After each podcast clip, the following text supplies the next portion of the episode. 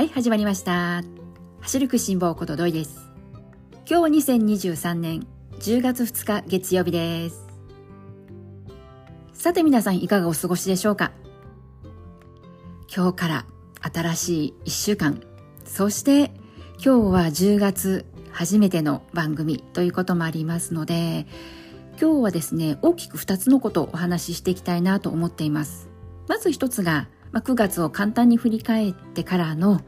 10月に向けてどんなランニング生活予定をしているのか、そんな話をさせていただいて、その後10月の楽しみなマラソン、そして駅伝、そういったところのね、大会の話をさせていただけたらなと思っています。よろしかったら今日も最後までお付き合いください。はい、それでは早速ですけれども、9月の振り返り、そして10月のランニングの予定、このあたりについてね、話をしていきます。まず9月について、月間走行距離の目標100キロ掲げていたんですけれども、前回の番組の中では、今のところ80キロで終わっている、まあ、そんな話をさせてもらってですね、結局、最終的にはどんな着地をしたのかというとですね、85キロでした。前回、先週の木曜日ですね、9月28日、その時には80キロで、あと残された2日間でどうするか、目標に向けて諦めずに100キロ到達目指していくのか、それともね、まあ無理はせずにマイペースにというところで行くのか。正直あの時点では迷っていたんですが、でも冷静に考えてみて、無理をするのがね、怪我や故障につながる。怪我や故障してしまうと走れないという時間がね、どうしてもできてしまうので、やっぱりそこを一番避けて通りたい道ではあるので、なのでね、無理せずにマイペースにやっていこう。焦ったって仕方ないし。というところで、最終的には9月の30日、最終日に5キロ走って、それで9月は85キロということで終わりました。確かにですね、月間走行距離100キロを目指していったところの85キロなので、ちょっとね、消化不良で終わってしまったというね、ところはありますけれども、まあそれでもですね、まあ、なんとかゆるゆると走り続けてくることができましたし、あと今回9月目標に到達できなかった理由というのも、すごくもう私自身の中では明確に理由は分かっていて、8月のちょうど半ばあたり、えー、どうしてもランニングする時間確保が難しいという時間があってですね。なのでそこのまちょっと空白の部分ができたのが今回目標に到達できなかった大きな理由なんですね。なのでまあそういったね、えー、ことがなければ予定通り行っていたらきっと100キロ到達できていただろうなという、まあ、そんなね、えー、イメージもすることができたし、到達できなかった理由もはっきりと自分の中でね、分かっていたので、なんでね、もう無理することなく10月に気持ちよくつなげていけれるかな、まあ、そんな気持ちで9月は終えることができました。そして気持ち新たに10月。昨日からね、えー、10月を迎えたわけなんですけれども、10月の私の目標はですね、月間走行距離110キロ。ここをね、目指していこうかなと思います。皆さんはいかがでしょうか ?10 月。どんな目標を掲げられているでしょうか？夏から秋へとね、季節も移って、ちょうどね、10月というと、特に夏頑張って暑い中ね、走り続けていた。月間走行距離ね、200キロ、300キロと暑くても走り続けていた。そういうランナーの方にとっては、この10月、いよいよ夏頑張った分の努力の結果が現れてくる頃ではないでしょうか。走れば走るほどタイムが伸びていったりして、ちょうどね、今頃走るのが楽しくなってきた。そんなね、感想を持たれながら日々ランニングしている方もね、多いのではないかな、そんな風にね、想像しているんですけれども。まあそんな中で私は相変わらず無理することなく110キロというところを目指していこうかと思っています。そしてその110キロの中身はというところでいくと今回10月私の中では一つテーマを設けていて LSD なんですけれども90分そして120分そういったところを目指していきたいなと思っています。1月にフルマラソンエントリーをしている予定というところからいくと今自分にとって足らないところは何かというともう明らかにですねロングソーここが足りていない。これも間違いないのでなのでもう LSD 市民ランナーの方であればね皆さんフルマラソンを控えてどこかでね計画的にね取り入れていこうなんていうことでね皆さんも日々のランニング生活の中で LSD 取り入れられていらっしゃるかと思うんですが私はやっとこの10月、えー、90分そして120分挑戦していこうかなと思っています。そしてこの LSD 皆さんはどうですか？好きですか？嫌いですか？どうでしょうか？私はですね LSD 好きか嫌いかで言うと好きな方だと思います。なぜ LSD が私は好きになるかというとゆっくり走るからです。やっぱり私はゆっくり走るのが好きなんですよね。なのでこの LSD 長い距離をね、まあ、ゆっくりとのんびりと走ることができる。ということもあってなので90分と120分2回やるということに関してはあまりこの心理的な部分では高い壁だなというふうには感じてはいないんですけれども唯一 LSD の中で嫌なことは何かというと、まあ、時間が長い退屈だ。ここにつきます。で私はこの LSD をやる中でいつもどうしたら退屈せずに飽きずに走り続けられるかなというところではまあ例えばラジオを聴きながら一番これが多いかなと思うんですけれどもラジオを聴きながらであったり音楽を聴きながら。で音楽は日頃聴いたりすることもあるのでなんでねやっぱり一番飽きずに走ることができるのはラジオを聴きながらかなと思っています。で今回10月はですね私は困った時のライブ団頼みということでまたですね10月も困った時にはねライブランさんを頼らせていただこうかなと思っていて10月の8日日曜日ですね、えー、この日に90分のセッションがあるんですね。午後の3時15時ですね、えー、お昼の3時から90分のセッションがあるのを見つけたのでちょっと90分はここを利用してみようかなと思っています。ちょうどね3時というと暑い時間帯ではありますがそれでもねこれまで真夏の暑さを経験してきたそういったねところからいくと10月の午後の3時というのは幾分暑さの方もね落ち着いてはいますし多分どうだろう最高気温が25度ぐらいかなと予測はしているんですけれどもそれであれば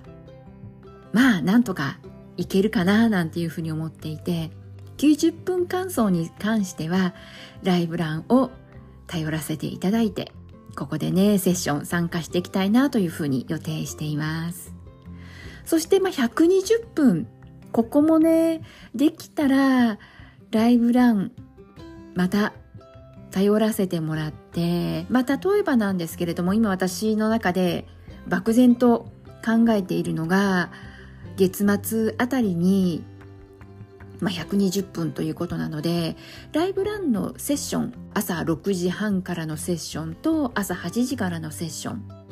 こういったところをねこう2連続で利用させてもらってそしてまあ120分走つなげていくことができたらな、なんていうふうに提案しております。なのでですね、私は LSD 好きな方ではあるんですけれども、時間の長さ、退屈さとね、どう戦うのか、自分をね、どう飽きさせずに走り続けさせることができるのか。そこをね毎回毎回悩むところではあってなんでまあ10月はですねライブランさんを頼らせていただいて活用していこうかなと思っています。この番組聞いてくださっている方の中にもライブランいつもね走ってるよっていう方もきっといらっしゃるのではないかなと思うんですけれども、えー、そんなわけで久しぶりですね。私は最近時間がちょっと合わなくってなかなかライブランに参加することできなかったんですけれども10月は少しずつですねまたライブラン利用させていただこうかなというふうに思っていますのでもしセッションでご一緒になった方はですねどうぞよろしくお願いしますそしてこの後はですね今日2つ目のテーマ10月のえー、駅伝やマラソン大会の話ですね。日程ごとにね、追いかけていこうかなと思うんですけれども、まずは今週木曜日、アジア大会のマラソンがあります。こういった世界大会とまではいかなくてもですね、アジア大会、大きな大会になってくると楽しみにされていらっしゃる方もね、多いかと思います。今回アジア大会、日本のマラソン代表として走るのは男子が定方選手、三菱重工の定方選手、そして顔の池田選手、そして女子ランナーの方で行きますと、大西選手、日本郵政、そして涌井選手、ユニバーサルエンターテイメント。男女それぞれ2名ずつの選手の方が今週木曜日走られます。選手の皆さん、この後控えている MGC さすがに連チャンで行くことはね難しいかと思うのでこちらのアジア大会の方を選択されたということはきっと MGC 今回ね10月15日の MGC は一旦置いといてその後のラストチャンス MGC のねこのファイナルファイナルチャレンジの方で目標をね定めてパリ五輪のマラソン代表目指していかれるのではないかなというふうに思います。私自身実業団のチームで言うと三菱重工さん応援しているということもあって今回三菱重工からは定方選手が日本代表として選ばれています。定方選手はもうすでに MGC は今回走らずに、えー、ファイナルチャレンジの方に向けて調整していくっていうことを話をされていますからね。皆さんいろいろな形でオリンピックの日本マラソン代表に向けて調整されていかれるかと思うのできっとどの選手も夢と希望を持ってね MGC チャレンジされる選手ファイナルに向けて調整される選手いろいろな、えー、選手の方がいらっしゃるかと思いますけれどもいずれにしてもですねもう本当にガチの真剣勝負というところではどの選手に対してもね、ほんとエールを送っていきたいなと思っています。今週の木曜日、アジア大会、その後が駅伝が続いていきますね。学生駅伝です。10月9日、来週の月曜日祝日、スポーツの日には、出雲駅伝です。学生三大駅伝のね、まず第一発目ということで、いよいよ出雲駅伝が開催されます。そしてその後は10月14日の土曜日、箱根駅伝の予選会です。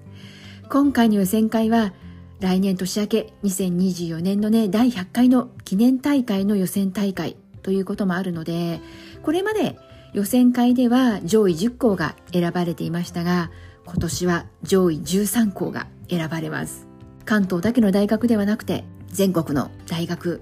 挑戦する権利があるということでね、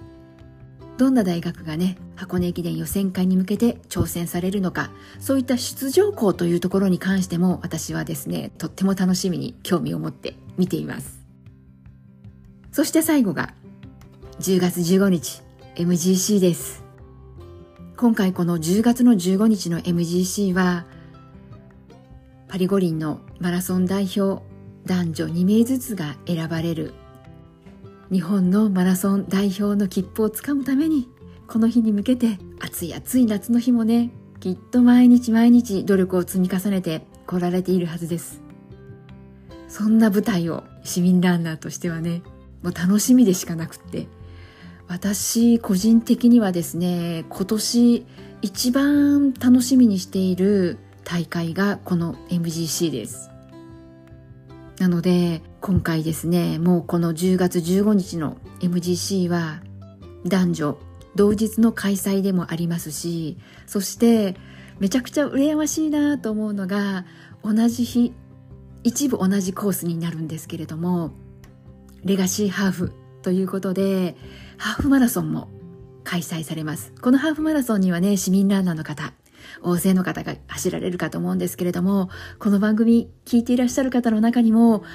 レガシーハーフ走るというね市民ランナーの方もいらっしゃるかと思います。もうね走られる方はですね思う存分楽しんだハーフマラソンにしてくださいね。MGC の大会と同じ日にハーフマラソンを走ったということでね記憶に強く刻まれることになるかと思うのでまずは元気にスタートラインに立てるように今インフルエンザもねすごく流行っているって聞きますし体調管理にはくれぐれも気をつけていただいて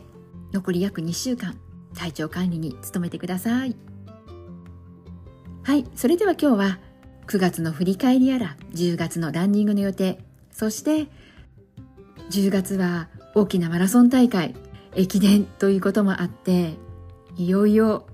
市民ランナーとしてはですねこう見ていてワクワクするようなそんなね楽しみな大会がどんどん開催されます。トップ選手の頑張りをね励みに変えて10月楽しんで走っていきたいなと思っています。今日も最後まで聞いてくださった皆さんいつもありがとうございます。それではまた次回元気にお会いしましょうね。ではではまたね